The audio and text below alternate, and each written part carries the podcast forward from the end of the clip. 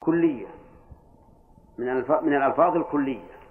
دار يشترك في معناها كثير. في القوة ولا بالفعل؟ في الفعل. كذا.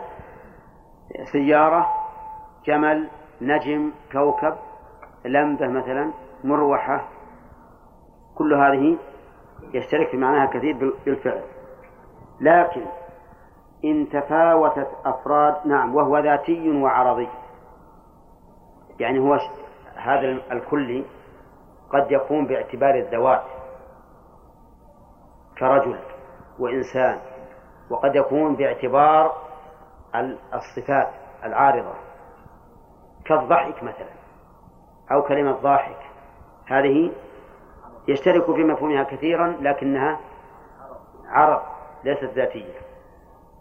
طيب فإن تفاوتت أفراده فمشكك وإلا فمتواطئ نعم إن تفاوتت أفراده فمشكك وإن لم تتفاوت فمتواطئ نعم كلمة بشر تشمل كل إنسان وتتفق أفرادها بالنسبة لإيش؟ للبشرية. ولا لا؟ بشريتي أنا لا تختلف عن بشرية زيد وبكر وعمر وخالد. بشرية واحدة معنى واحد للجميع. نقول هذا متواطئ لأن أفراده لا تختلف في معنى إيش؟ البشرية. لا تختلف في معنى البشرية. كلها كلنا بشر. ولا نقول والله هذا بشريته أكثر من هذا. ها؟ ما نقول بشرية هذا أكثر من هذا؟ ها؟ أبدا. البشرية واحد. طيب نقول هذا نسميه؟ وش نسميه؟ متواطئ لاتفاق أفراده في المعنى. من تواطأ الشيء يعني اتفق الشيء مع الشيء. ولهذا يقال تواطؤوا على كذا يعني اتفقوا عليه. فلما اتفقت الأفراد في المعنى سميناه متواطئ. طيب قمح. متواطئ ولا لا؟ ها؟ متواطئ. القمح اللي عندك والقمح اللي عندي. واحد. كلها في القمحية متفقة. سواء. نسمي هذه؟ نسميها متواطئة. لأنها اتفقت في المعنى الذي نسب إليها. طيب. كلمة موجود.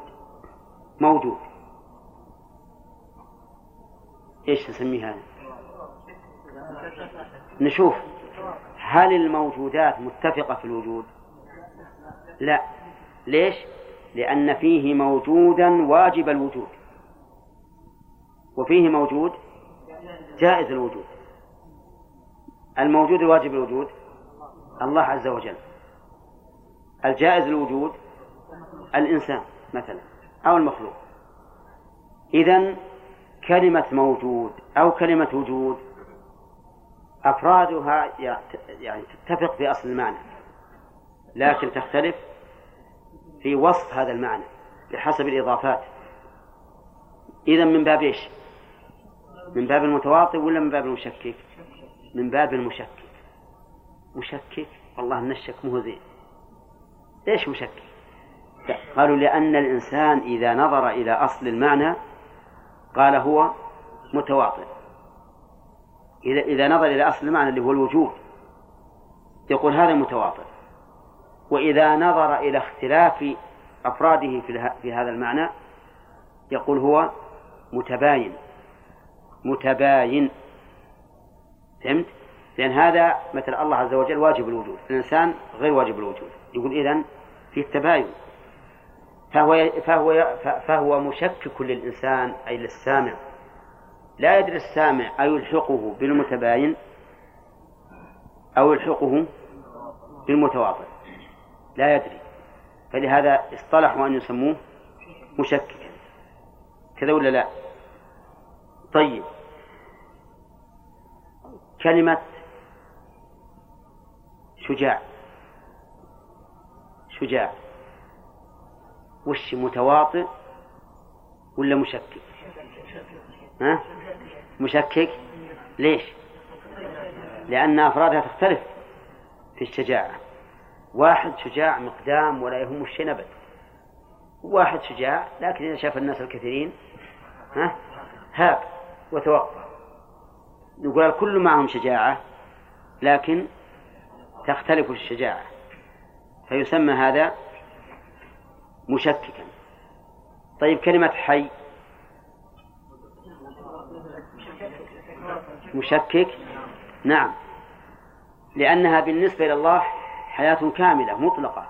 لا يلحقها فناء ولا يسبقها عدم. لكن بالنسبة لنا ناقصة هي في ذاتها ناقصة. دائما الإنسان يمرض ويجيه هموم وغموم ويتعب ويجوع ويعطش ويبرد ويحتر ولا لا؟ حياة ناقصة ولا كاملة؟ ناقصة ما تقاوم الأشياء ما تقاوم الحوادث أبدا هي أيضا ناقصة من حيث الابتداء والانتهاء مسبوقة بعدم وملحوقة بزوال إذا نسمي هذا مشككا الخلاصة إذا تساوت الأفراد في المعنى أصله وصفته نسميه متواطئ. مثاله قمح بر إنسان بشر وما أشبه ذلك. إذا اتفقت في أصل المعنى واختلفت في وصف المعنى قوة أو ضعفا أو ما أشبه ذلك نسميها مشككة. ليش؟ لأن المخاطب أو السامع يشك في أنها من المتباين نظرا لاختلاف الوصف أو من المتواطئ نظرا لاتفاق الأصل. واضح يا جماعة؟ طيب. يقول آه، زين شيخ الإسلام رحمه الله يرى أن هذا المشكك يرى أنه من المتواطئ يرى أنها أن أنها نوع من المتواطئ يقول ما في شيء مشكك. يقول لأن الاختلاف في الصفة لا يدل على الاختلاف في الأصل. فما دام الأصل متفقا فهي متواطئة لكن المتواطئ أنواع. تارة يكون متواطئا في أصل المعنى ووصفه وتارة يكون متواطئا في أصل المعنى. واضح؟ طيب. يقول وإن لم تشترك كمضمر فجزئي. يعني إن لم إن لم تشترك. هذا التقسيم لقوله واشترك في مفهومه كثير. يعني وإن لم يشترك في مفهومه كثير مثل الضمير. الضمير في الواقع يقال على كل من يصح عود الضمير إليه. فيقال زيد جاء وعمر جاء وبكر جاء وهكذا. في هذا المعنى يكون متواطئا لأنه يطلق على الأفراد بمعنى واحد. لكن لا يشترك في مفهومه كثير. لأن الضمير اللي يعود إلي ما يعود إلى غيره محمد جاء يقول جاء فعل ماضي وفيه ضمير مستتر يعود على من؟ على محمد. ما يعود على بكر وعمر وخالد. بخلاف شمس ودار وبعير فإنها تعود على كل الأفراد بالسواء. يقول إذا لم يشترك فجزئي. ويسمى النوع جزئيا إضافيا. يسمى النوع جزئيا إضافيا. نحتاج الآن إلى أن نعرف وش النوع وش الجنس. وكيف سمينا النوع جزئيا إضافيا؟ عندنا حب بر كيس ثلاث أشياء. حب هذا جنس. جنس كيف جنس؟ لأنه يشمل البر والذرة والرز والشعير والفصفص حب القرع وحب القثة وهكذا. ولا لا؟ كله يسمى حب. نقول هذا جنس. قمح هذا نوع. نوع.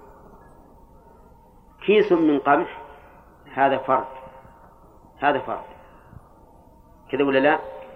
هذا فرد أولى لأن الآن انحصر بدل ما كان حب واسع قمح واسع أيضا هذا الكيس من القمح. هذا جزء خاص ما ما أحد ما شاركه غيره. هذا النوع اللي هو القمح. يقول المؤلف يسمى النوع جزئيا إضافيا. هذا النوع اللي هو القمح باعتبار الحب وش يسمى؟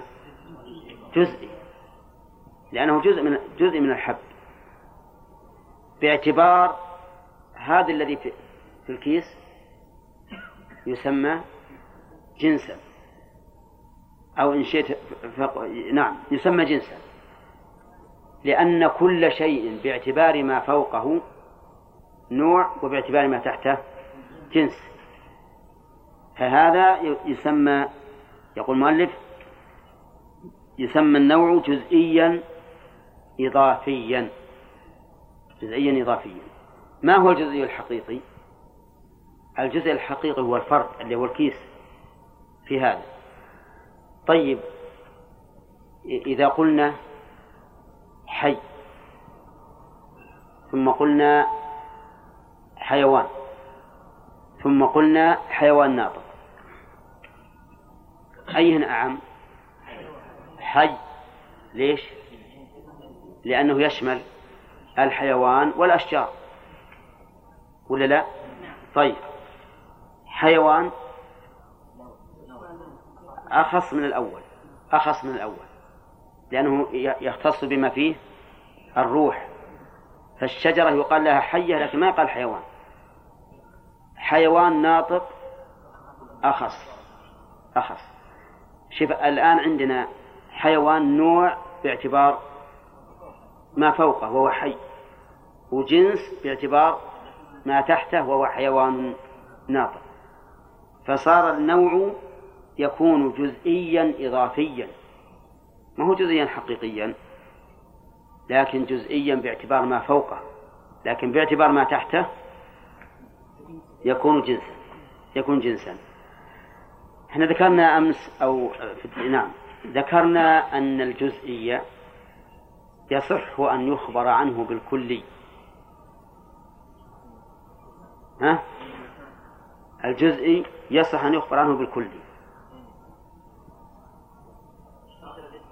الجزئي يصح أن يخبر عنه بالكلي. صح؟ طيب.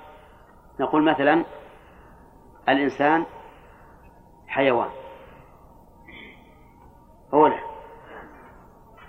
الحيوان إنسان. لا. إذن الجزئي يخبر عنه بالكلي ولا ولا عكس. كذا؟ الكل والجزء. لا يخبر بأحدهما عن الآخر. أولى شوف ما هو لا يطلق أحدهما على الآخر لا يخبر بأحدهما عن الآخر. فلا يقال مثلا زيد يد ولا يد زيد. كذا. هذا فرق. وفرق ثاني ذكرناه أمس. ما هو؟ أن الكلي والجزئي يقسم من حيث المعنى. وهذاك لا يقسم. يعني لا يقال الإنسان ينقسم إلى يد ورجل وعين ورأس. ما يقال هكذا. بخلاف الكلي فيقال الكلام ينقسم إلى اسم وفعل وحرف. قال ومتعدد اللفظ فقط متعدد اللفظ فقط مترادف والمعنى فقط مشترك. متعدد اللفظ فقط مترادف يعني الشيء المعنى. إذا تعددت الألفاظ له يسمى مترادف. مثاله أسد هزبر ضيغم ليث. وقد عدوا أسماء الأسد حوالي سبعين اسم. ها؟ كثير كثير. ما يعني راجعوا القاموس تجدوا له أسماء كثيرة. هذا وش نسميه؟ مترادف. لكن قال بعض العلماء إن الترادف المحض لا يوجد. لا بد أن يكون هناك سبب. نعم. مثال ذلك مثلا السيف يسمى مهند سمى صارم. وش سمى مسلول. وبتار. طيب. مهند يقول نعم هو سمى هو, هو مثل مثل الصارم. لكن سمي مهندا لأنه من سيوف الهند. وسمي صارما لأنه قاطع فلا بد من فرق.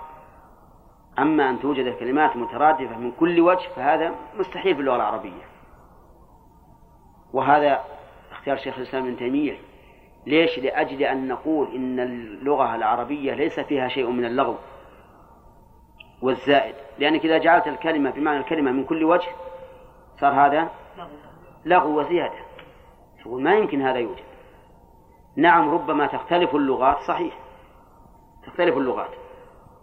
طيب صار متعدد اللفظ؟ وش نسميه؟ مترادف. أي إذا وجدت معنى له عدة ألفاظ فسميه مترادفا. عكسه والمعنى فقط مشترك. يعني متعدد المعنى فقط مشترك إن كان حقيقة للمتعدد وإلا فهو حقيقة ومجاز. إذا تعدد المعنى لكلمة واحدة فإن كان حقيقة في المعاني كلها المتعددة يسمى مشترك. مثاله العين كلمة العين غانم العين تطلق على العين الباصرة وعلى عين الماء وعلى الذهب وعلى الشمس. وعلى لا الجاسوس بالمجال طيب. إطلاقها على هذه المعاني حقيقة ولا مجاز؟ حقيقة. نسمي هذا مشترك. ومن العجائب أن بعض الكلمات يدل على المعنى وضده. ويسمى في اللغة العربية المتضاد الأضداد. يسمى الأضداد في اللغة. يصير معنى يدل على معنى وضده مثل والليل إذا عسعس. قيل معناه أقبل وقيل معناه أدبر. فهذا متضاد.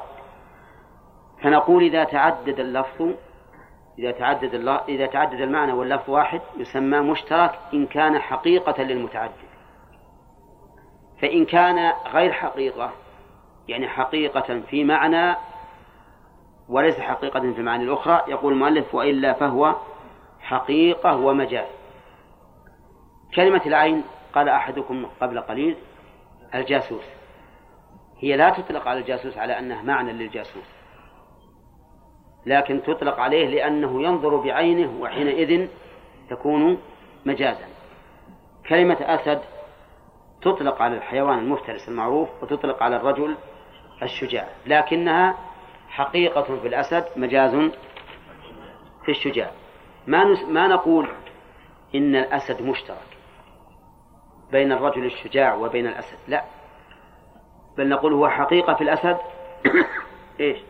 مجاز في الرجل الشجاع. وطبعا المؤلف ماشي على ما مشى عليه أكثر من أن في اللغة حقيقة ومجازا نعم. نبينا محمد وعلى آله وأصحابه أجمعين. تقدم أن اللفظ باعتبار المعنى ينقسم إلى أقسام. أول ما اتحد لفظ لفظه ومعناه. ما اتحد لفظه ومعناه. وهذا إن تساوت أفراده فهو متواطي وإلا فمشكك. كذا ولا لا؟ طيب. قمح وبر هذا متواطئ لأن أفراده متساوية. وجود هذا مشكك لأن أفراده تختلف فوجود الخالق ليس كوجود المخلوقين لكن كلها تسمى وجودا. علم متواطئ ولا مشكك مشكك لأن أفراده تتفق في أصل المعنى وتختلف في صفة المعنى. إذا تعدد اللفظ فقط يسمى مترادف. يتعدد اللفظ فقط يسمى مترادف. المعنى واحد واللفظ متعدد. مثل إنسان بشر.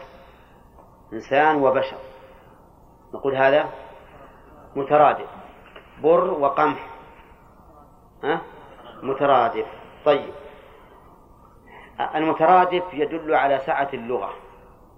على سعة اللغة. وأنه إذا ما أمكنك تأتي بهذا اللفظ تأتي بما يرادفه.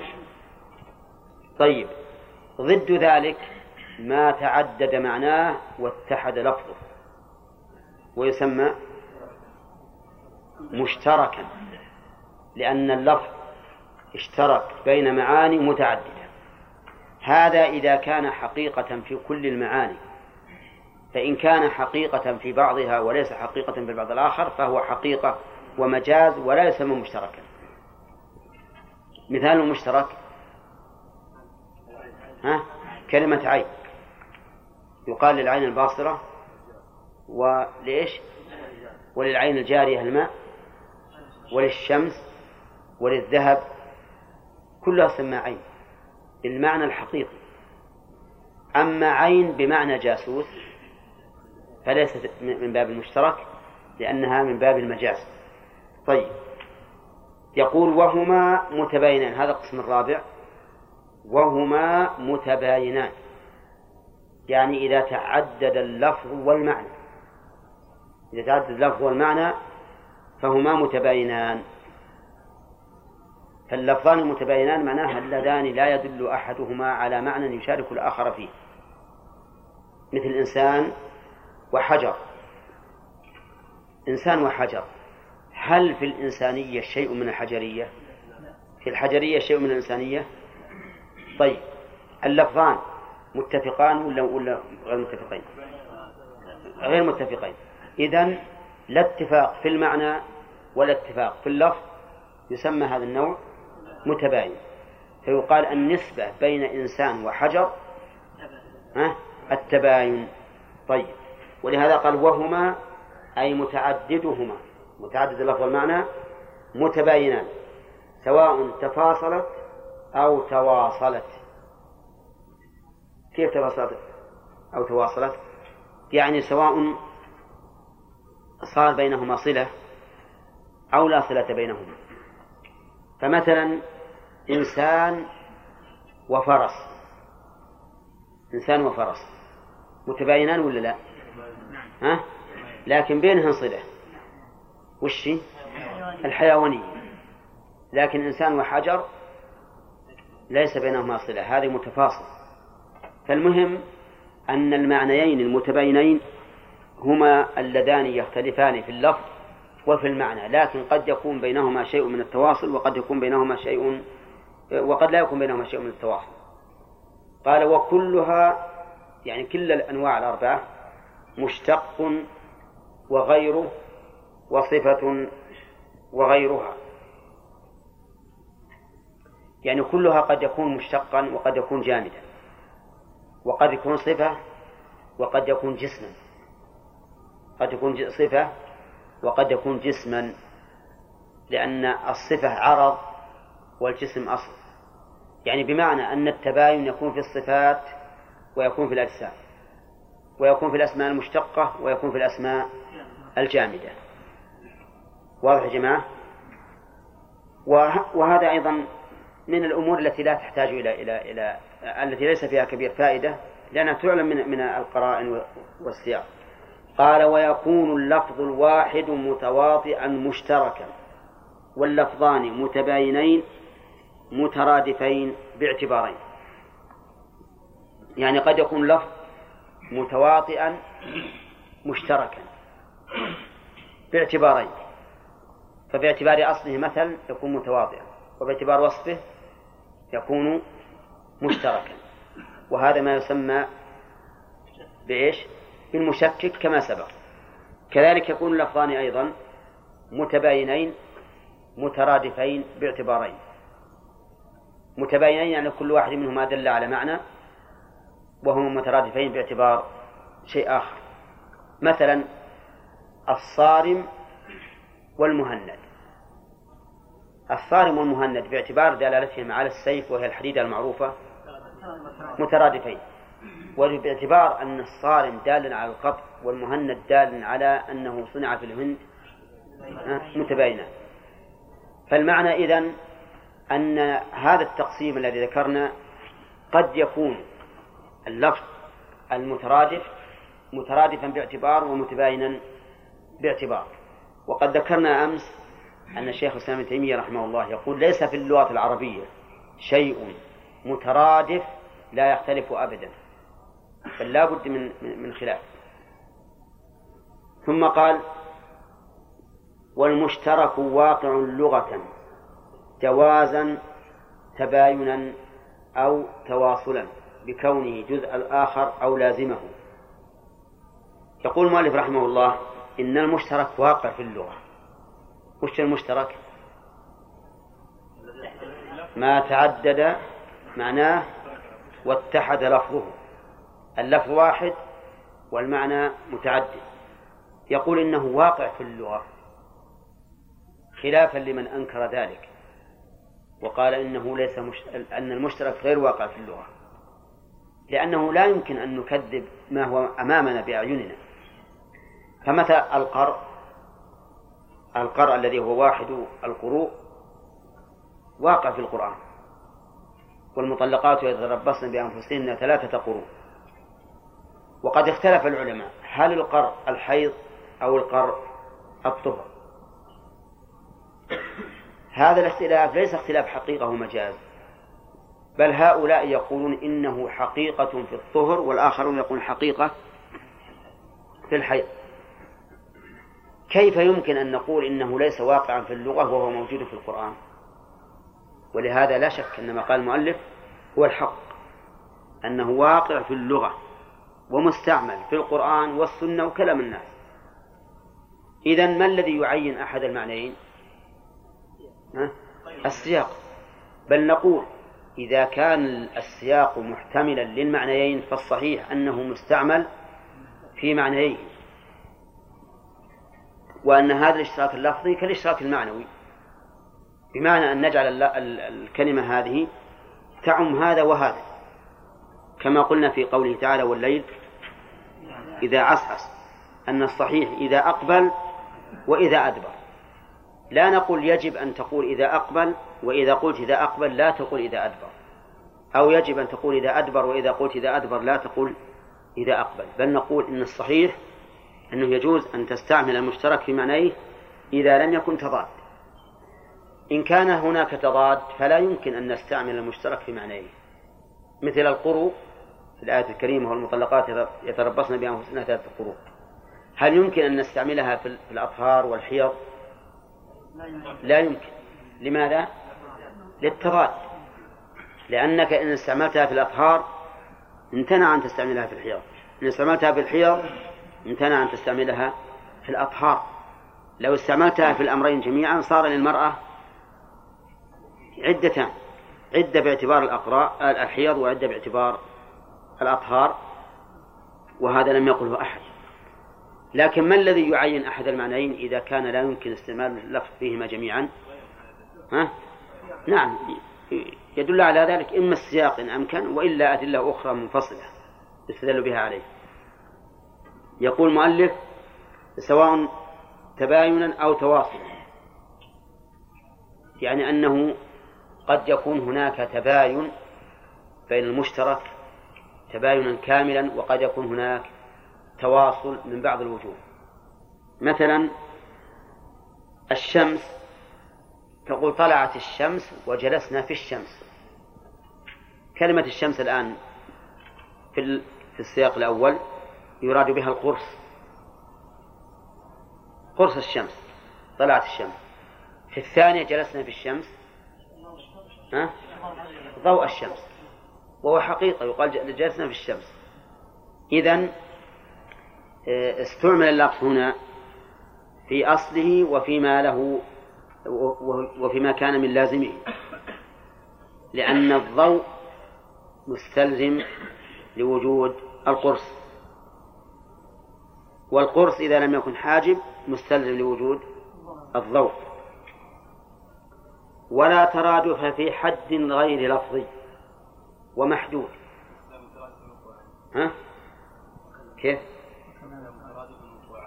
وكذا مترادف وقوعا يعني أن المترادف واقع لغة وأنه قد يكون بينه وبين اللفظ الثاني المرادف له تواصل وقد يكون تباين. لكن الغالب التواصل لأن مدلولهما شيء واحد. قال ولا ترادف في حد غير لفظي. صح. وسبق لنا الحد لفظي وحقيقي. نعم. طيب. الحقيقي ما فيه الترادف. لأن تعريف الإنسان مثلا غير تعريف الفرس. تعريف المبتدأ غير تعريف الفاعل وهكذا. فلا ترادف في حد غير لفظي أما اللفظي ففيه الترادف. لو قلت مثلا ما البر فقلت حب معروف. ما القمح حب معروف. ترادف. فالمترادف يجوز آه، أن يتعدد فيه. قصدي الحد اللفظي كله ترادف بل إنه سبق لنا أن الحد اللفظي هو أن يعرف الإنسان اللفظ بلفظ أظهر منه لدى السامع. قال ولا في نحو شذر مذر. نعم ولا محدود. المحدود أيضا لا ترادف فيه وذلك لأن المحدودات تتباين حقائقها فحقيقة الحجر غير حقيقة المدر. حقيقة الشعر غير حقيقة القطن وهكذا. كل محدود ينفرد عن المحدود الآخر بنفسه. نعم. العطف على قول حد ولا ترادف في حد غير لفظي ولا ترادف ولا ترادف أيضا في محدود. قال ولا في نحو شذر مذر. شذر مذر وش يمكن محمد يعرفها. مذر يعني أم؟ ها؟ مذر يعني أم؟ أم؟ وش أم؟ أم؟ بالإنجليزي. وشذر بالإنجليزي؟ ها؟ ش... هذه شذر مذر تقال باللغة العربية. تفرقوا شذر مذر. شذر مذر يعني شتاتا. يعني شتاتا كلمة شذر مذر. هل نقول إن مذر مرادفة لشذر وأنهما كلمتان مترادفتان؟ يقول لا. ولكن مذر جاءت للتوكيد. نعم جاءت للتوكيد. يعني لتوكيد التفرق وتباعد التفرق. ولذلك شذر مذر تعرب على أنها حال ولكنها مركبة. مركب بعضها مع بعض. فتفرقوا شذر مذر أي متشتتين. أي متشتتين. ولا ترادف أيضا في تأكيد. لا ترادف في تأكيد. فإذا قلت جاء زيد نفسه فإن نفس ليست مرادفة لزيد. مع أنها دالة على زيد لكن لا لا تعتبر من باب الترادف. إذا وش الفائدة منها؟ قال وأفاد التابع التقوية. أفاد التابع في نحو شذر مذر. أفاد التقوية وهو على زنة متبوعه. يقال شذر مذر. على زنة متبوعه. لو تسأل العربي تقول معنى مذر؟ قال ما قلتها إلا بس من باب التأكيد. ولا ما له معنى. لكن المعنى الكلمتين مجتمعتين. معناه التفرق والشتات قال والتوكيد يقوي وينفي احتمال المجاز. هذا ذكر يعني ذكر المؤلف ذلك ليبين ما فائدة التأكيد في الكلام العربي. فائدته التقوية.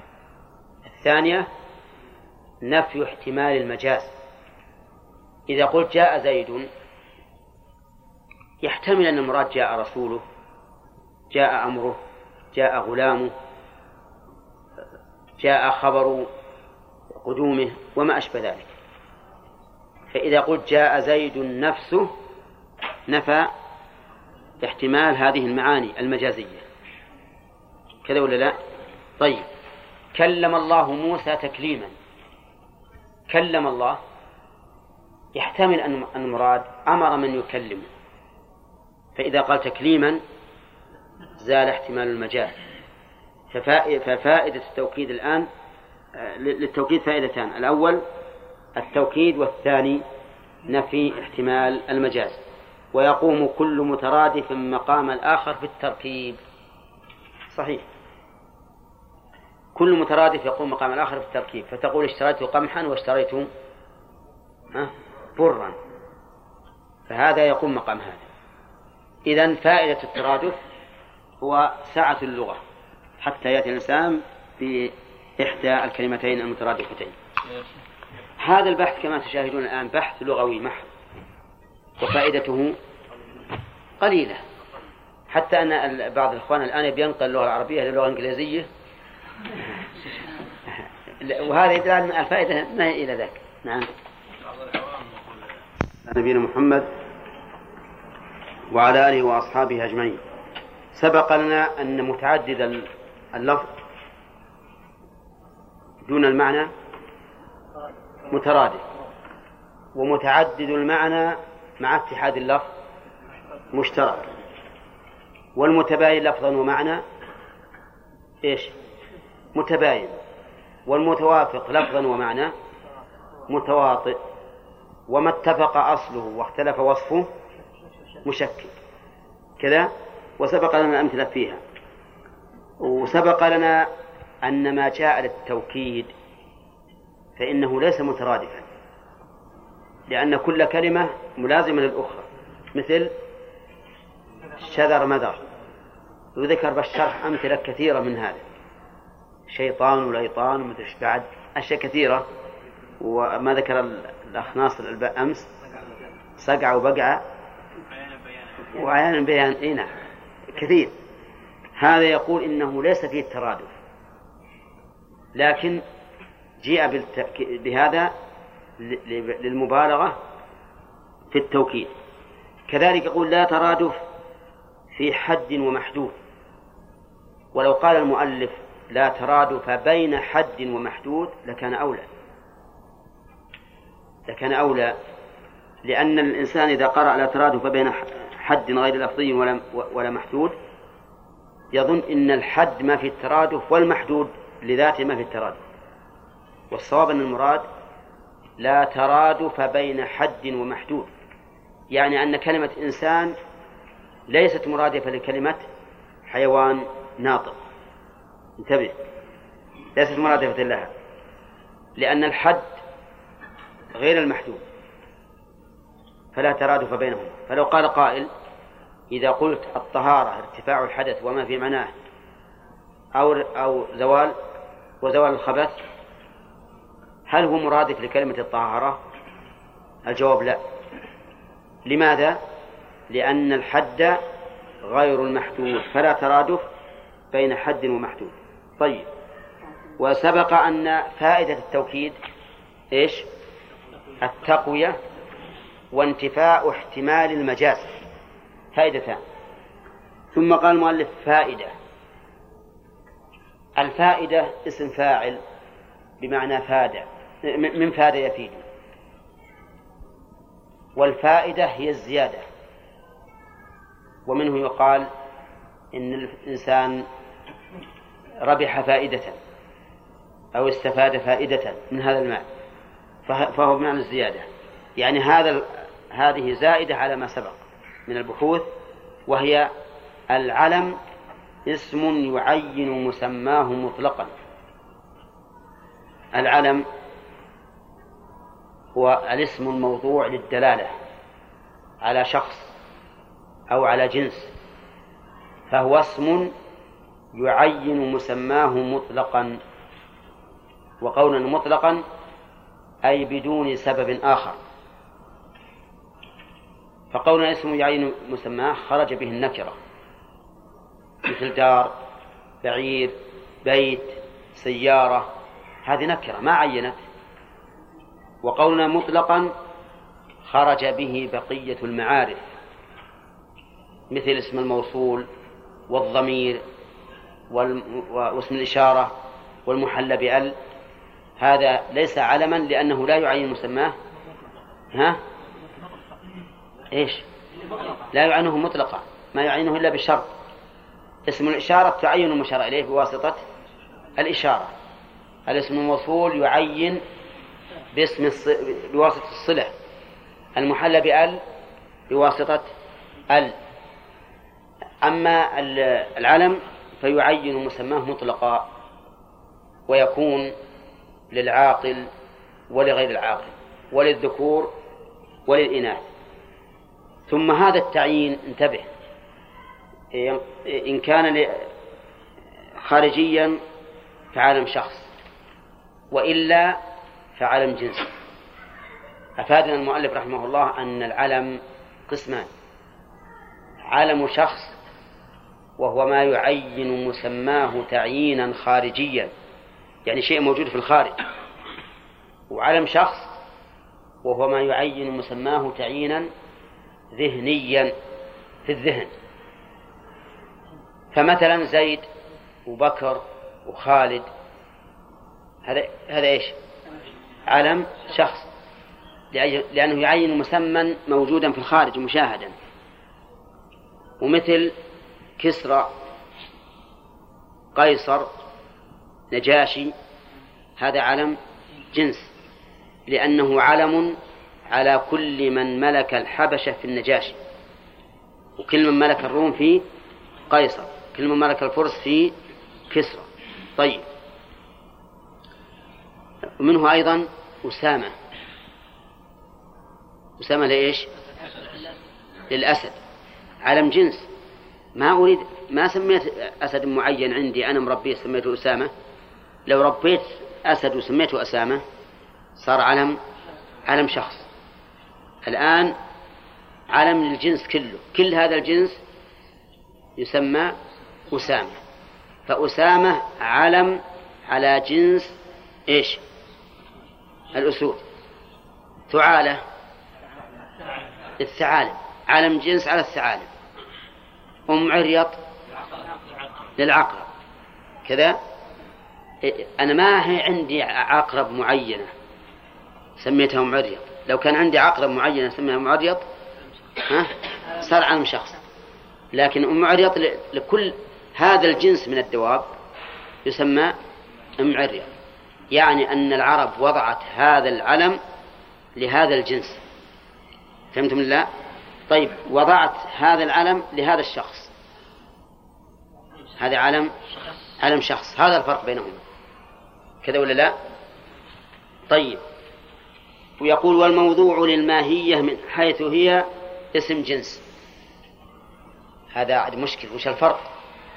الموضوع للماهية من حيث هي لا باعتباره علما لها يسمى اسم جنس.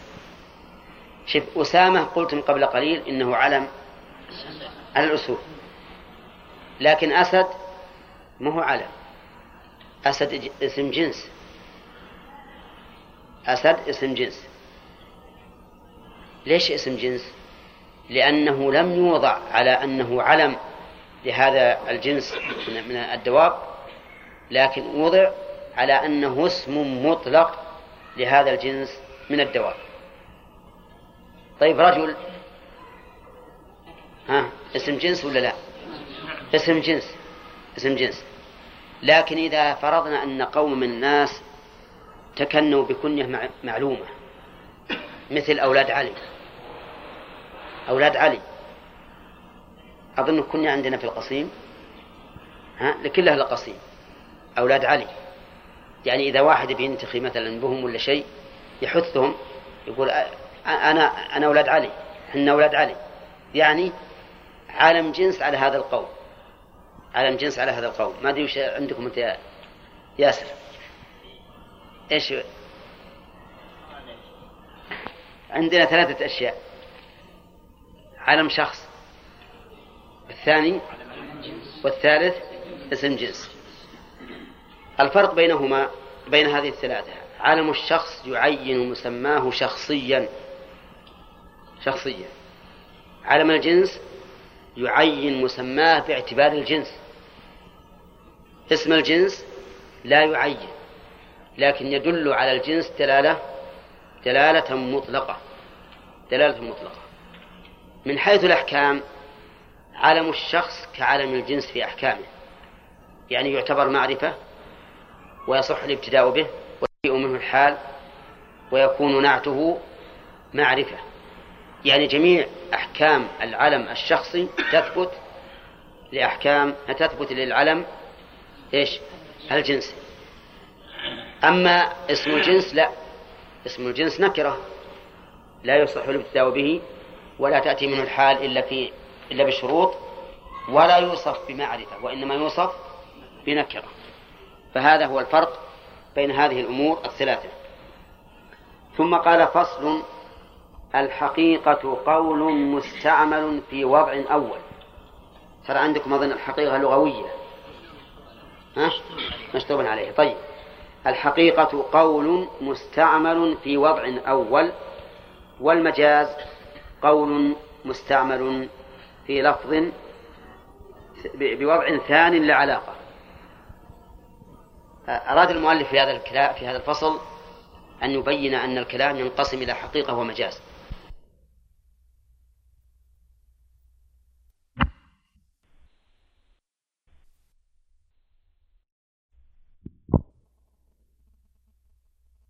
ابن وليد يسمى سيف الله.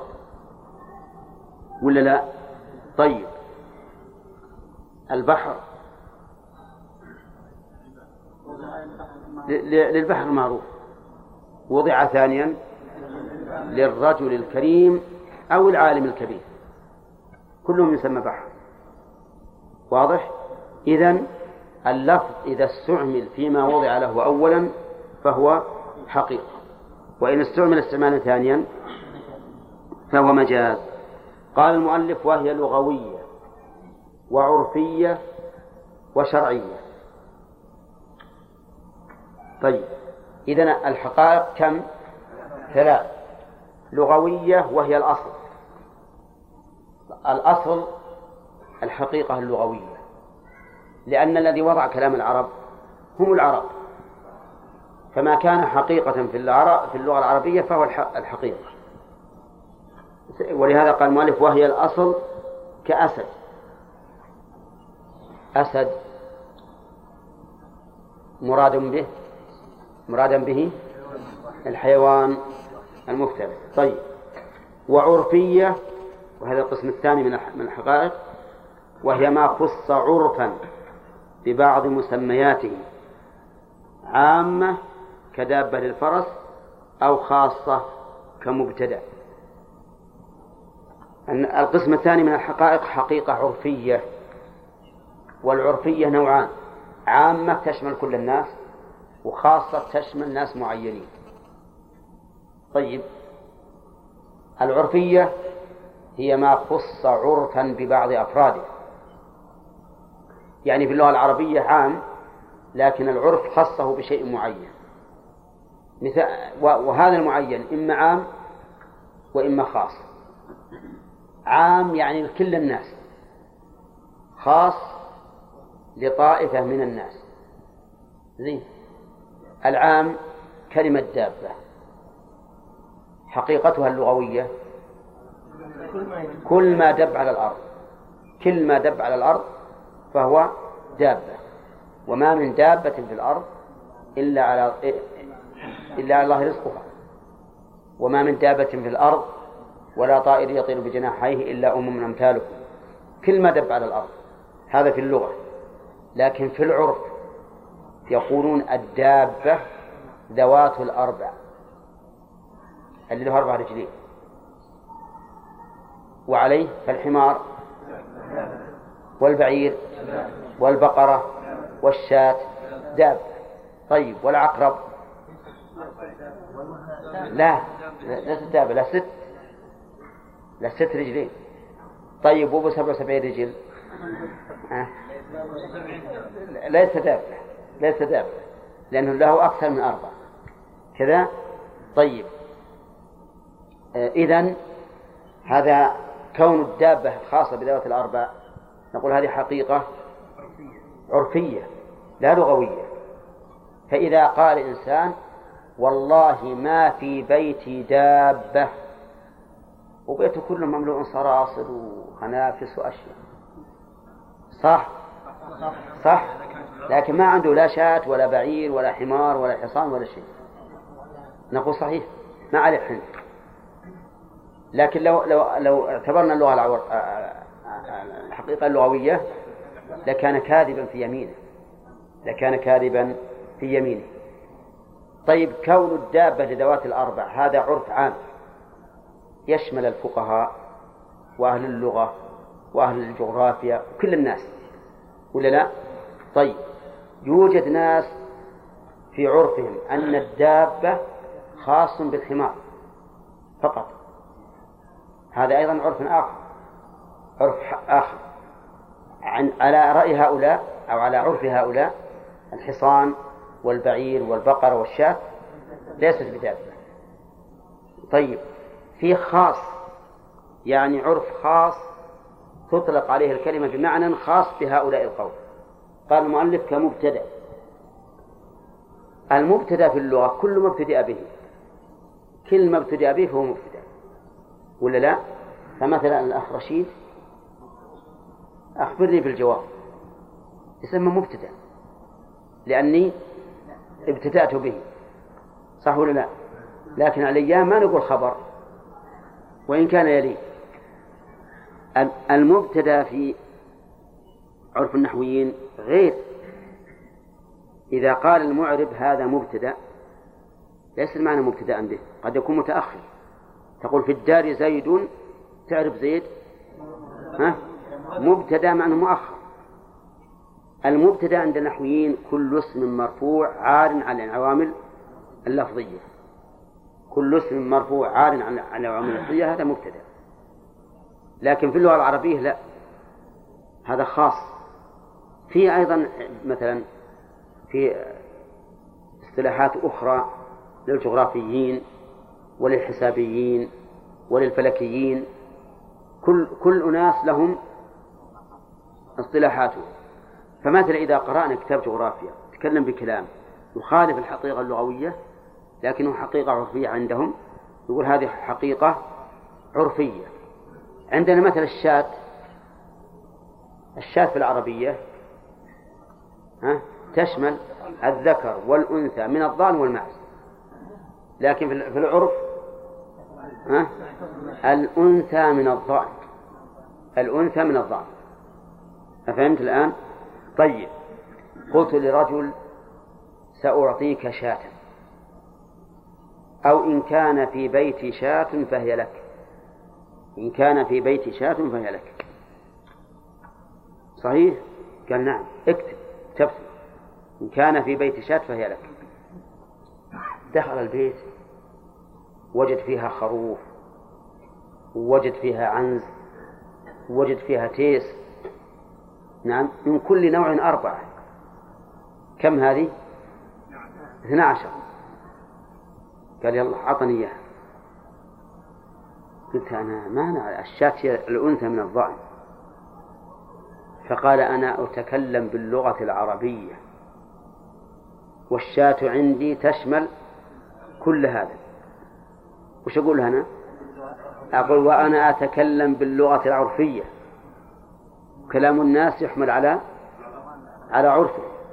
وأنا ما عندي على شاة. ما عندي أنثى من الضأن تحاكمنا إلى القاضي. وش يحكم القاضي؟ بالعرف؟ أي نعم. يحكم بالعرف. لأن العرف هو المتبادل في ذهن المتكلم والمخاطب. نعم. الصلاة والسلام على نبينا محمد وعلى آله وأصحابه أجمعين. سبق لنا أن الحقيقة أن الكلام ينقسم إلى حقيقة ومجاز. وأن الحقيقة قول مستعمل بوضع أول كمل لعلاقة. قول مستعمل بوضع أول لعلاقة. يعني أن القول إذا استعمل في أول موضع له فهو حقيقة. وإن نقل من هذا المعنى إلى معنى آخر فهذا وضع ثاني ويكون مجازا. يكون مجازا. طيب. ذكر المؤلف رحمه الله أن الحقيقة تنقسم إلى ثلاثة أقسام لغوية وعرفية وشرعية. وأن العرفية نوعان عامة وخاصة. عامة لجميع الناس وخاصة لطائفة معينة. ومثل ومثلنا للعامة بكلمة دابة اسم في اللغة العربية لكل ما دب. في العرف اسم لذوات الأربع من الحيوان. فذوات الثنتين كالدجاج مثلا ليس من الدابة في العرف. في العرف ليس من الدابة. وذوات الست رجلين ها ليست من الدابة. الست الأرجل. طيب الخاصة هي الحقائق العرفية الحقائق العرفية في المصطلحات في المصطلحات كاصطلاح النحويين على المبتدأ وعلى الفاعل الفاعل اسم مرفوع تقدمه فعله. بينما لو قلت في اللغة العربية زيد قائم قلنا زيد فاعل. زيد في اللغة العربية فاعل. زيد قائم وش في اللغة العربية؟ نقول فاعل. لكن في الاصطلاح الحقيقة العرفية مبتدأ. كذا؟ طيب. لو قلت مثلا أكل الطعام الطعام في اللغة العربية مفعول به لكن عند النحويين نائب فاعل وهكذا. طيب. الحقيقة الشرعية يقول واقعة واقعة. خلافا لمن قال إن كل حقيقة شرعية فهي مجاز نقول لا. الحقيقة الشرعية واقعة. ما هي؟ قال وهي ما استعمله الشرع.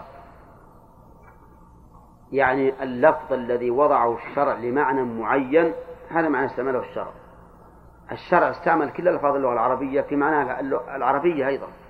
فالسماء والأرض والنجوم كلها حقيقة لغوية وشرعية.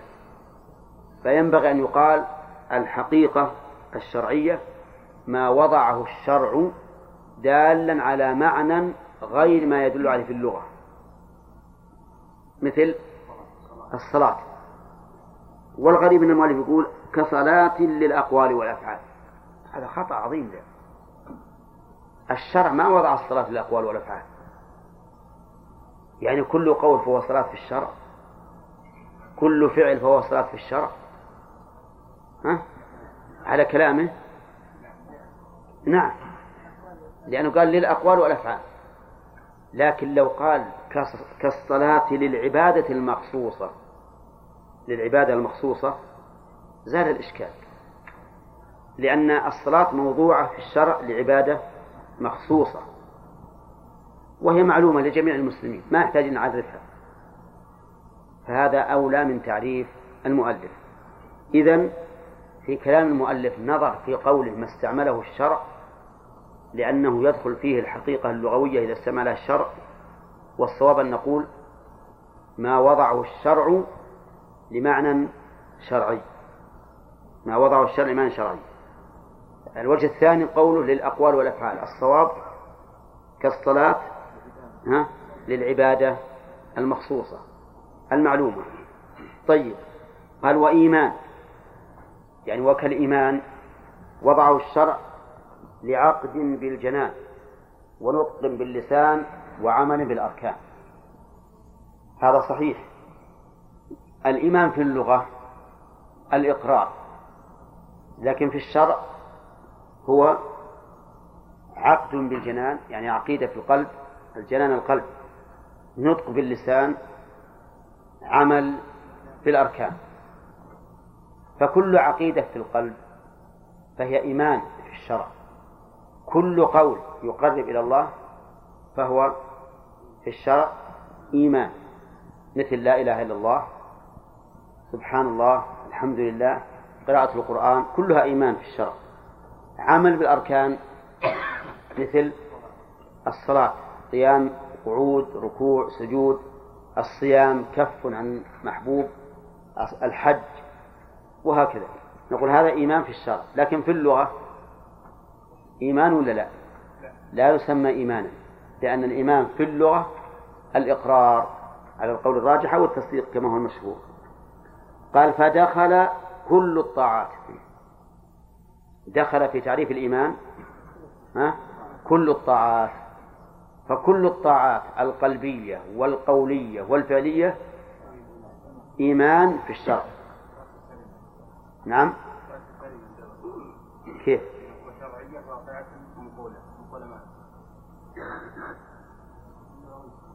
لكن هي منقولة من اللغة. الصلاة مأخوذة من الدعاء. طيب قال وهما هما الضمير يعود على الصلاة والإيمان. لغة الدعاء والتصديق بما غاب. تصديق بما غاب. هذا في اللغة. وسبق لنا أن الصحيح أن الإيمان في اللغة الإقرار بدليل تعدي أقر بالباء وآمن بالباء وصدق تتعدى بنفسها وبالباء وباللام أيضا. قال ويجوز الاستثناء فيه. الاستثناء في إيش؟ في الإيمان. الاستثناء في الإيمان جائز لأنه يشمل العقيدة والقول والفعل وليس كل إنسان قائما بالفعل أو قائما بالقول. فصح فيه الاستثناء. فتقول مثلا أنا مؤمن إن شاء الله. هذا جائز. ولكنه سبق لنا في باب التوحيد أن أن أن الاستثناء في الإيمان قد يكون محرما أو كفرا وقد يكون واجبا وقد يكون جائزا. يعني لا يصح أن نطلق أن الاستثناء في الإيمان جائز. حتى نعرف ما الحامل على هذا الاستثناء. يكون حراما أو كفرا إذا قاله مترددا. قال متردد. أنا مؤمن إن شاء الله. إذا قال مترددا فهذا كفر. لأنه ينافي الإيمان. الإيمان لا بد أن يكون جازما به. مثل ما لو قلت أنت بتفعل كذا؟ قال إن شاء الله يعني متردد. يمكن تفعل يمكن ما تفعل. كذلك إذا قلت أنا مؤمن إن شاء الله يعني أنك متردد فهذا حرام بل كفر. ويكون واجبا إذا خاف الإنسان من تزكية نفسه. فهنا يجب أن يقول إن شاء الله. لأنه لو زكى لو جزم مزكيا بذلك نفسه لكان واقعا فيما نهى الله عنه في قوله فلا تزكوا أنفسكم ولكان جازما بأنه من أهل الجنة لأن كل مؤمن على اليقين فهو من أهل الجنة ولا يجوز أن يشهد أحد لنفسه بالجنة لأنه لا شهادة بالجنة إلا لمن شهد له الرسول صلى الله عليه وسلم. إذن فالاستثناء هنا إيش؟ واجب. إذا خاف الإنسان من تركه أن يصل إلى درجة التزكية تزكية نفسه صار الاستثناء واجب. يكون مباحا إذا قصد التبرك بذلك أو قصد بيان الواقع بيان الواقع أو قصد التعليل. التعليل ففي هذه الأحوال الثلاث يكون جائزا. إذا قال أنا مؤمن إن شاء الله يعني قالها متبركا لا معلقا متبركا بذكر المشيئة فهذا جائز. ولا ولا بأس به. الثاني إذا أراد إيش؟ بيان الواقع. يعني أنا مؤمن بمشيئة الله فإيماني واقع بمشيئة الله. فهذا أيضا جائز لا بأس به لأن الواقع أنه بمشيئة الله. رحمك الله. ثالثا إذا قصد التعليل يعني أن إيماني سببه مشيئة الله عز وجل. فأنا ما آمنت من من تلقاء نفسي بل لأن الله شاء ذلك. فهذا أيضا جائز ولا بأس به. فصار إطلاق جواز الاستثناء في الإيمان ها؟ فيه نظر والصواب التفصيل.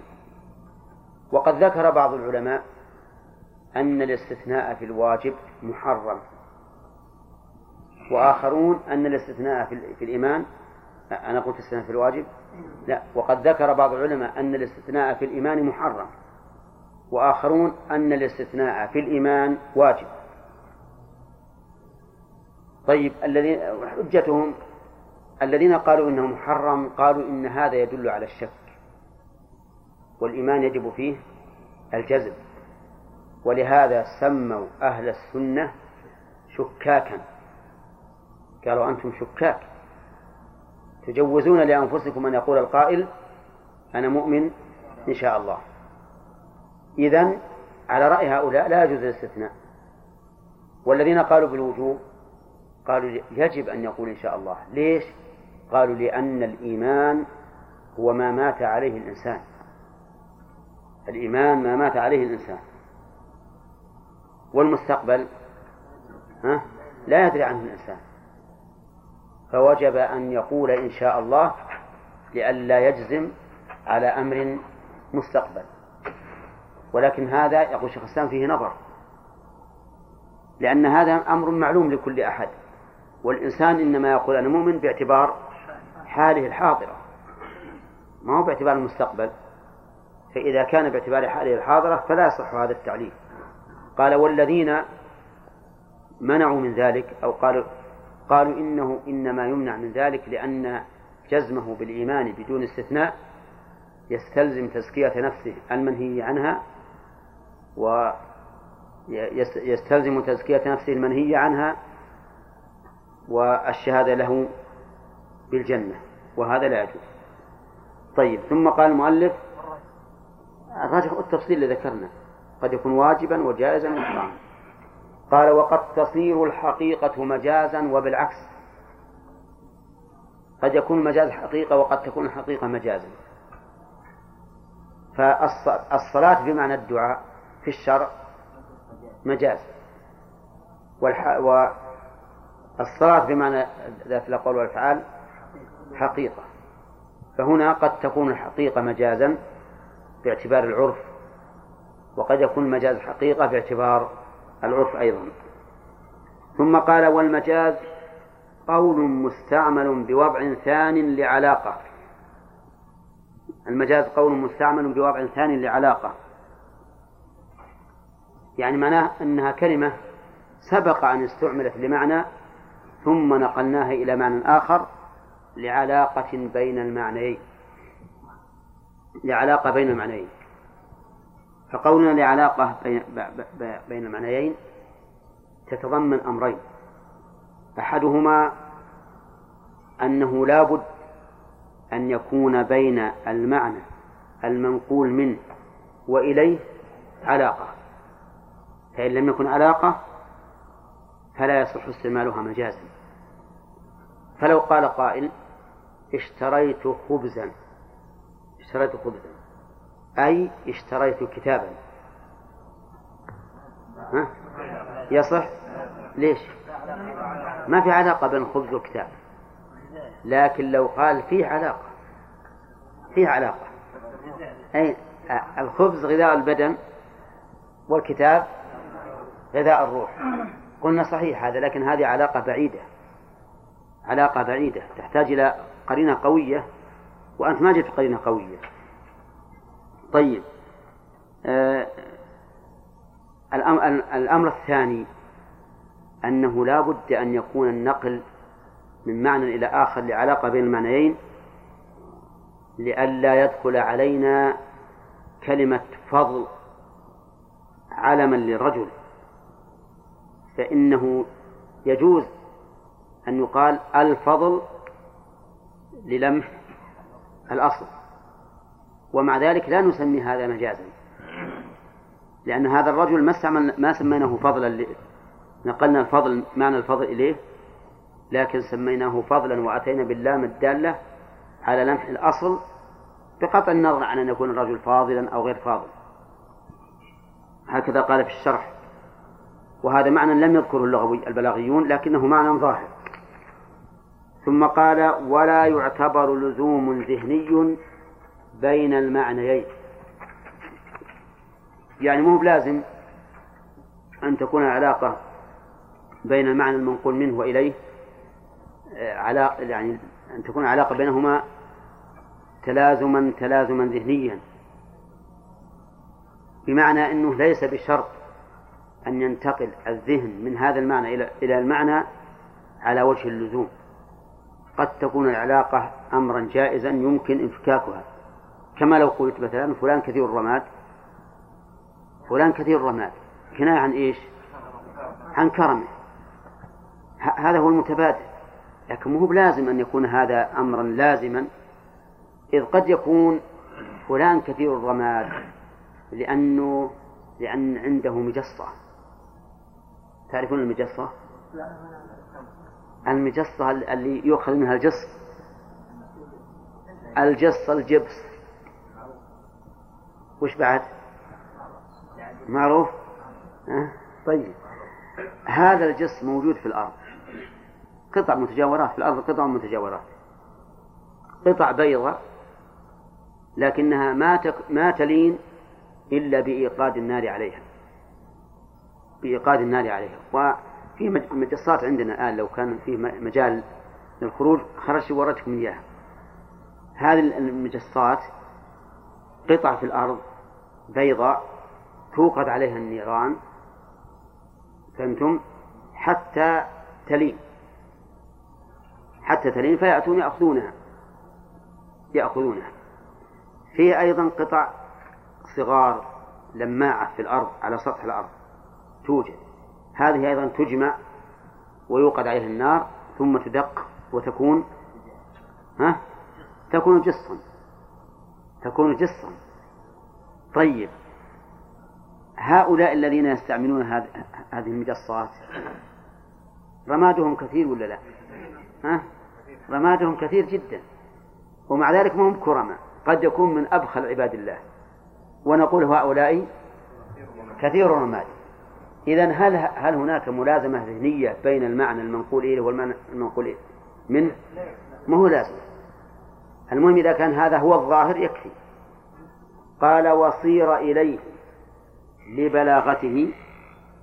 صير إليه يعني أن أن العرب استعملوه للأسباب التي ذكرها والله أعلم. بسبب بسبب قابلي وسوري وفاعلي وغائي عن مسبب وبعلة ولازم وأثر ومحل وكل. ومتعلق عن معلول وملزوم ومؤثر وحال وبعض وبعض ومتعلق. وبعض ومتعلق. متعلق. ومتعلق. وبما وبما بالقوة عما عما بالفعل. وبالعكس في الكل. وباعتبار وصف زائل لم لم يتلبس. لم لم يتلبس حال الإطلاق بضده. أو أو آيل أو آيل قاطعا أو ظنا. قطعا. أو آيل قطعا أو ظنا بفعل أو قوة أو قوة وزيادة ونقص وسكت وفي صفة ظاهرة. واسم ومقيد ومقيد وضد ومجاورة ونحوه. وشرط نقل في كل نوع لا في آحاد وشرط وشرط. وشرط نقل في كل نوع لا في آحاد. وهو لغوي كأسد لشجاع وعرفي وعرفي عام كدابة لما دب وخاص كجوهر لنفيس وشرعي كصلاة لدعاء ويعرف بصحة نفيه وبتبادر غيره لولا لولا القرينة وبعدم وجوب اضطراده وبالتزام تقيده تقييده. وبالتزام تقييده وبتوقف توقفه. وبتوقفه على مقابلة مقابلة. بإضافته إلى غير قابل وبكونه لا يؤكد بس. بسم الله الرحمن الرحيم الحمد لله رب العالمين والصلاة والسلام على نبينا محمد وعلى آله وأصحابه أجمعين تقدم أن المجاز هو القول المستعمل بإيش؟ بوضع ثان لعلاقة القول المستعمل وعبر القول المؤلف بالقول في في الحقيقة وفي المجاز عن عن اللفظ عن اللفظ لأن القول هو الكلمة الموضوع لمعنى مفرد واللفظ أعم من ذلك والتعبير بالأخص أولى من التعبير بالأعم لكن أنا عندي أننا إذا عبرنا هنا بالأخص وقلنا قول فإنه أخفى في الدلالة من كلمة لفظ ولذلك يعبر كثير من البلاغيين يعبرون باللفظ فيقول هو لفظ مستعمل لفظ مستعمل. فكوننا نلجأ إلى قول لمجرد أنه أخص مع أن لفظ أوضح وأدل هذا أيضا فيه شيء من من النظر. الآن إذا قلنا قول قول مستعمل في وضع في وضع ثاني هل تفهمونه كما تفهمون ما لو قلنا إنه لفظ مستعمل؟ ها؟ أين أوضح لكم؟ اللفظ أوضح. لهذا نقول إن ملاحظة استعمال الأخص دون الأعم لأنه أدل المقصود. نقول يعارضه أن الأعم هنا أوضح في الدلالة من الأخص. على كل حال المجاز هو القول المستعمل بوضع ثاني للعلاقة. وكلمة العلاقة ذكرنا أمس أننا نستفيد منها فائدتين. أولا أنه لا بد من علاقة بين المعنى الحقيقي والمعنى المجازي. وأنك لو قلت أكلت خبزا بمعنى اشتريت بابا ها؟ لا علاقة. طيب. والثاني العلاقة مما لو أننا استعملناه بوضع ثاني من باب النقل لا باعتبار المعاني. مثل الفضل والعباس والحزم والسهل وما أشبه ذلك. يعني جعلنا هذه أعلاما فهي مستعملة بوضع ثاني لكن لا لعلاقة وسبق أيضا أنه لا يلزم المجاز أن يكون هناك تلازم ذهني. ثم أجاب المؤلف عن إيراد مقدر فقيل وصير فقال وصير إليه لبلاغته. كأن قائلا قال إذا كان المجاز هو القول المستعمل بوضع ثاني أو اللفظ كما قلنا فلماذا نلجأ إليه؟ لماذا نعدل عن الحقيقة مع أنها هي الأصل؟ قال صير إليه لبلاغته يعني لكونه أبلغ ولكن هذا ليس دائما يكون أبلغ من الحقيقة ولكن إذا كان أبلغ فإنه يصار إليه. فمثلا قول الشاعر وإذا المنية أنشبت أظفارها ألفيت كل تميمة لا تنفع. هذا أبلغ في التهويل من قولنا إذا حضر الموت لم تنفع العزائم أو لم تنفع الرقى. هذاك الأول أبلغ. لأنه شبه المنية بأنها حيوان مفترس عظيم. له أظفار ينشبها في الإنسان حتى يموت. وهكذا أيضا إذا قلنا رأيت أسدا رأيت أسدا يضرب بسيفه فيكسر الهام ويكسر الرقاب. هذا أشد مما لو قلت رأيت رجلا. نعم. فيقولون صير إليه لبلاغته لأنه أبلغ. كذلك أيضا أو لثقلها الثقل ثقل الحقيقة. يعني تكون الحقيقة ثقيلة إما لكون لفظها متنافر الحروف أو ما أشبه ذلك.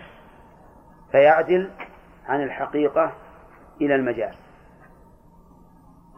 وقال بعض العلماء إنه صير إلى المجاز لأنه أسلوب ثاني فالناس يستعملون هذا مرة وهذا مرة.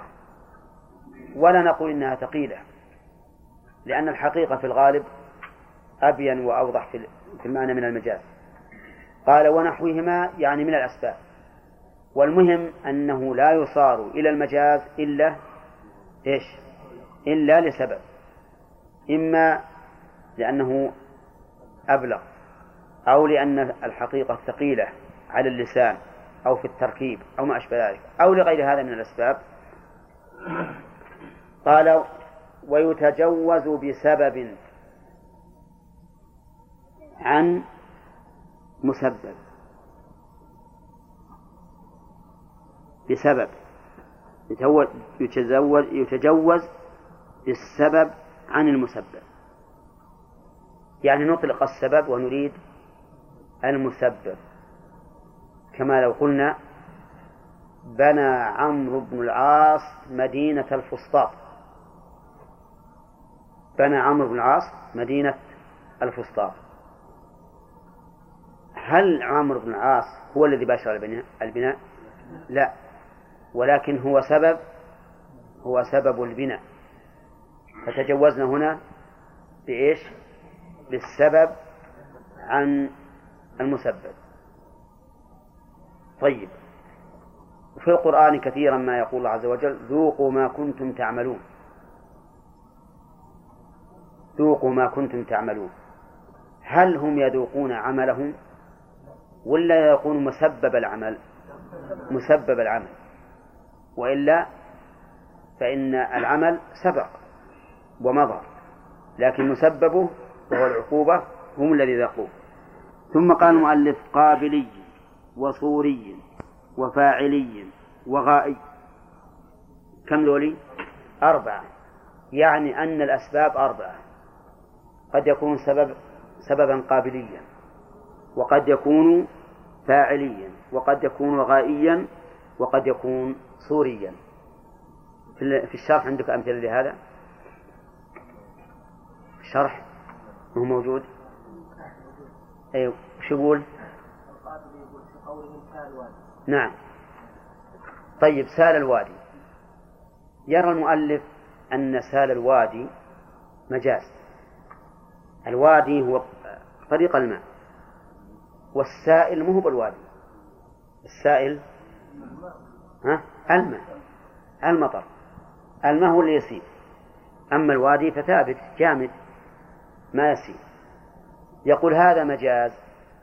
مجاز إيش؟ قابلي. لماذا؟ قال لأن الوادي قابل للماء. فجرى فيه. ولكن الحقيقة أن هذا لا ينطبق على ما قال المؤلف. بل هذا تجوز بإيش؟ بالمحل عن الحال. بالمحل عن الحال. فكونه بالمحل عن الحال مو سبب. هل سبب الجريان؟ هو الوادي؟ أه لا. سبب الجريان الماء النازل هو الذي أجرى هذا الماء. لكن عبر بالمكان عن عن عن الحال فيه أو بالمحل عن الحال. هذا هو الأقرب. وليس سببا آه، قابليا عبر به عن عن المسبب. أي نعم. وجه كلام المؤلف يقول يقول لولا هذا الوادي وهذه الحفرة كان ما الماء. كان يرتد ويرجع. ولكن ظهور كونه من باب الحال والمحل أوضح وأجلى. طيب المثال الثاني صوري. كقولهم هذه سورة الأمر والنهي إيه. هذه صورة الأمر صورة الواقع صورة الحال. يقول لأن الأمر والواقع مال الصورة. فعبرنا عن الشيء وهيكل الشيء بكلمة صورة كأننا قلنا هذه صورة الحال أي هذه حقيقة الحال هذا واقع الحال. فالصوري إذن على كلام المؤلف على تمثيل المؤلف هو نفس صورة كلمة صورة يعبر بها عن حقيقة الشيء. هنا نعم. مثال آخر. تقول والأسلوي والشوكاني في إطلاق اليد على القدرة. القدرة؟ إيه هذه أيضا هذه مبنية على شيء ثاني بعد. إطلاق اليد يعني يد الله عز وجل على قدرته. يقول لأن اليد صورة تحصل بها القدرة. فعبر بالصورة اللي هي اليد عن عن عن المصور وهو العمل والفعل أو القدرة. لكن هذا مثال ما يصلح. تمثيل المؤلف أهون مع ما فيه من البلاء. نعم. أي فالي قولهم نزل السحاب. إيه. هذا أيضا شوف نزل السحاب الذي ينزل هو المطر من السحاب. ولكن يقول هذا السحاب سبب الماء سبب الماء النازل. وش سبب؟ سبب فاعلي. يعني أن الذي انعصر حتى نزل المطر هو السحاب فهو الفاعل لنزول المطر. ولكن ما هو ظاهر لي؟ أنا لأن الحقيقة السبب الفاعل هي الرياح. الله الذي أرسل الرياح فتثير سحابا فسقناه لبلد ميت. ويقول في آية أخرى فترى الودق يخرج من خلاله. نعم. لكن لو لو قال لو قال الفاعل إذا عبرنا بالفاعل عن المفعول والفاعل سببه لصح. مع أنهم يقولون هذه من باب المجاز العقلي. نعم يلا. تسمية العصير خمرا والحديد خاتما والعقل نكاحا؟ لأنه غاية. العصير سميناه خمرا. قال الله تعالى إني أراني أعصر خمرا. اللي يعصر مو بالخمر لكن مآله إلى الخمر. ها؟ كيف؟ لا بناء أنه معصور لهذا الشيء. لهذا الشيء. يعني على كل حال الشيء المفيد يعني قد ينازع المؤلف في هذه الأمثلة لكن الشيء المفيد أننا أنه يعبر بالسبب وش عنه؟ عن المسبب. هذا من من المجال. قال المؤلف رحمه الله وبعلة ولازم وأثر ومحل وكل ومتعلق. كم ذولي؟ بعلة. ولازم وأثر ومحل وكل ومتعلق. هذه ستة. عن ها؟ اي نعم ما يخالف متعلق. طيب عن معلول هذا مقابل علة وملزوم ومؤثر وإيش؟ وحال وبعض. ومتعلق. هذا من باب اللف والنشر. مرتب ولا مشوش؟ ها؟ ها؟ تفهمون إذا وقف الواحد شوي يتأمل تحسبون المسألة. خلاف ما قلت. مرتب. مرتب تمام ما في إشكال. شوف يقول أثر قبله وبعلة هذا الأول. ولازم اثنين. أثر ثلاثة. أربع محل أربعة. كل خمسة متعلق ستة. عن معلول هذا واحد. ها؟ وملزوم اثنين. ومؤثر ثلاثة. وحال أربعة. وبعض خمسة ومتعلق ستة. إذا لف ونشر مرتب. يعني أنه يتجوز بالعلة عن المعلوم ويتجوز بالأثر عن المؤثر باللازم عن الملزوم بالمحل عن الحال بالكل عن البعض بالمتعلق عن المتعلق والأمثلة ها؟ كيف؟ يعني معناه أنك تأتي بالشيء ثم تأتي بما, بما يقابله على الترتيب على الترتيب. هو لف أو الأول لف والثاني نشر. نعم. وقولهم رأيت الله في كل شيء لأنه سبحانه وتعالى موجب كل شيء وعلته فأطلق لفظه عليه. أي. ومعناه رأيت رأيت كل شيء. فاستدلت به على الله. طيب. هذه رأيت الله في كل شيء كلمة على إطلاقها هذا فيها نظر ظاهر لأنك إذا قلت رأيت الله في كل شيء يوهم الحلول. الحلول. ولا أدري كيف المؤلف ما قال هذا. نعم. أو لو أننا مثلنا بالعلة عن المعلول جزاء بما نعم. ذوقوا ما كنتم تعملون. ما كنتم تعملون هذه علة. والمعلول الجزاء. علة والمعلول الجزاء. نقول العمل علة والجزاء معلول العلة لأنه مبين عليها. لكان أصح مما قال المؤلف. لكن رأيت الله في كل شيء. المعنى أنني تأملت المخلوقات فرأيت كل شيء منها يدل على الله فاستدللت بها على الله. هذه نقولها هذه نحملها على هذا المعنى إذا قالها إنسان نعرف أنه يرى أن الله واحد لا شريك له وأنه بائن من خلقه. لكن لا يجينا حلولي يقول رأيت الله في كل شيء. ما نقبل. يقول كذبت. ولا هو بالله في كل شيء. لكن آيات الله تعالى في كل شيء. وفي كل شيء له آية تدل على أنه واحد. أي نعم. طيب نكمل.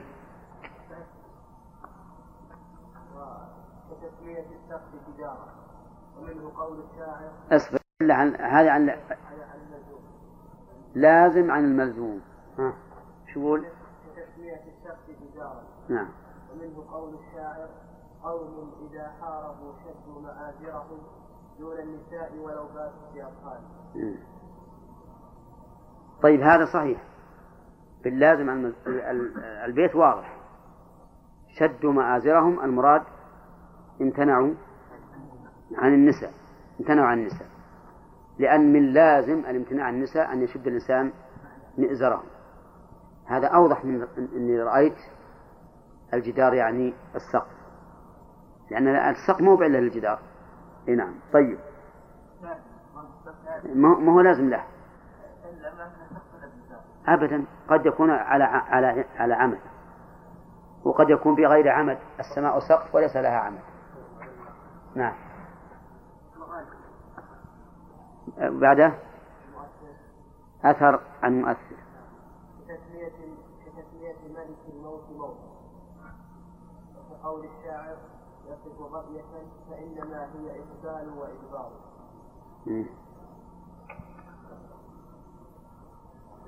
هذا ما هو صحيح.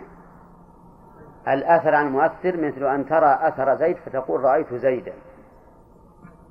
رأيت زيدا.